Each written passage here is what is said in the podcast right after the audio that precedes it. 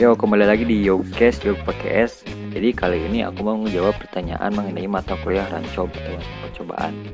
Biasanya itu sebutkan perbedaan dari RAL, RAK, dan faktorial berdasarkan kapan kita menggunakan, kemudian sumber keragaman di ANOVA-nya dan kelebihan dan kekurangan masing-masing. Nah, langsung saja. Nah, apabila uh, dilihat dari perbedaannya, terlalu uh, tentunya berbeda nyata ya dalam kapan kita menggunakan RAL, RAK, dan faktorial. Jadi siral ini digunakan pada saat lingkungannya yaitu homogen atau sama. Misalnya uh, rancangan percobaan ini masih dalam satu tempat, tapi berbeda uh, perlakuan apabila penelitian peneliti membuat lingkungan percobaan yang berbeda antara unit percobaan. Maka uh, hal tersebut tidak disebut lagi homogen lagi. Jadi misalnya dalam satu tempat namun ada unit percobaan yang berada di tanah datar, sebagian besar e, berada di lahan kering yang berbeda maka sudah dikatakan tidak homogen. Jadi e, si homogen ini artinya e, meski berbeda tempat namun kondisi lingkungan dibuat sama maka di, hal tersebut dikatakan homogen. Misalnya contoh yang paling mudah yaitu percobaan budidaya tanaman dalam satu hamparan kebun. Selanjutnya e, pada rak, rak itu digunakan pada saat lingkungannya itu heterogen atau berbeda-beda. Misalnya, pada grup pertama dilakukan di tempat A yang memiliki kondisi tanah yang lebih subur. Kemudian di kelompok kedua dikelompokkan di, di grup B pada tanah yang lebih kering. Biasanya beda tempat, beda desa sudah dikatakan heterogen jika berhubungan dengan budidaya. Karena mendapatkan curah hujan yang sudah berbeda, perlakuan petani yang berbeda, dan tentunya kondisi juga tidak dapat dikatakan sama, maka hal tersebut dikatakan heterogen. Jadi si rak ini e, dipakai saat kondisi lingkungannya itu heterogen. Sedangkan percobaan faktor ini digunakan pada saat percobaan untuk melihat suatu percobaan di mana perlakuan itu lebih dari satu perlakuan. Artinya dalam percobaan tersebut terdapat kombinasi antara beberapa faktor. Nah, karena RAL dan RAK tadi hanya satu faktor ya. Jadi faktor ini digunakan pada saat eh, faktornya itu banyak lebih dari satu. Nah, kemudian dilihat dari sumber keragamannya, tentu eh, sangat berbeda ya antara RAL, eh, RAK, dan faktorial. Nah, jadi dalam RAL karena ulangannya itu homogen atau seragam, maka ulangannya itu tidak berpengaruh terhadap respon perlakuan. Jadi tidak dilibatkan dalam perhitungan. Berbeda dengan RAK karena berheterogen, maka dilibatkan dalam perhitungan. Nah, sedangkan pada faktorial, ya, di sini karena faktornya itu rancangan uh, termasuk dalam rancangan acak lengkap, uh, rancangan acak lengkap dan rancangan, rancangan acak kelompok.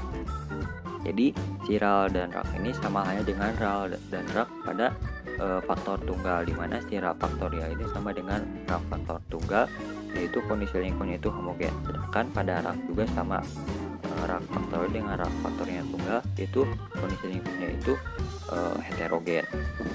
Nah diambil contoh di sumber keragaman e, dari si faktorial ini misalnya dosis pupuk dan jarak tanam misalnya.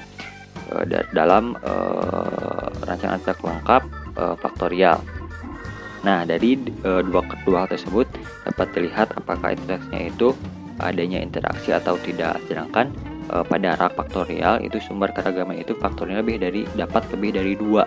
Jadi tidak hanya e, dua tadi seperti pada rak faktorial. Nah, jadi pada percobaan e, faktorial ini intinya e, lebih lebih kompleks karena bisa menguji lebih dari satu faktor.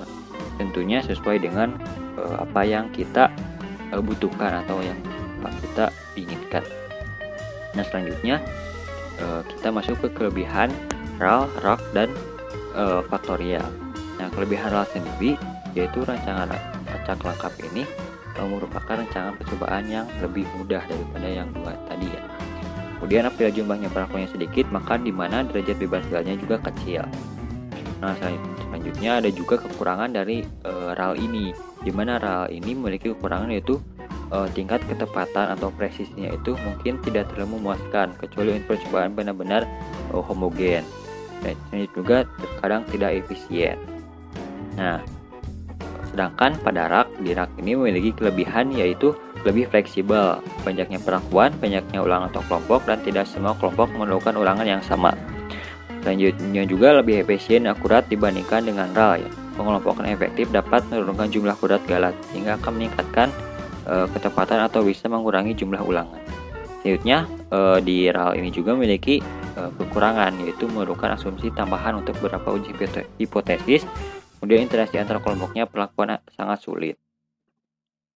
Nah, eh, di pada ran, eh, pada perancangan faktorial ini juga memiliki kelebihan dan kekurangan. Nah, pada rancangan faktorial, kelebihannya itu jika ada suatu dua atau data yang hilang, analisis statistik masih dapat dilanjutkan dengan teknik data yang hilang. Sedangkan kekurangannya itu bila perlakuannya banyak, maka luas kelompok percobaannya juga bertambah besar, sehingga ragam dalam kelompok menjadi besar. Ragam galat juga akan ikut besar dan uji F menjadi kurang peka. Mungkin sekian penjelasan pemaparan uh, mengenai soal so, soal rancop mengenai perbedaan rak dan faktorial. Kurang lebihnya mohon maaf. Bila kesalahan mohon untuk koreksi sebagai uh, evaluasi untuk diri saya sendiri. Wabillahi taufiq wal hidayah. Wassalamualaikum warahmatullahi wabarakatuh.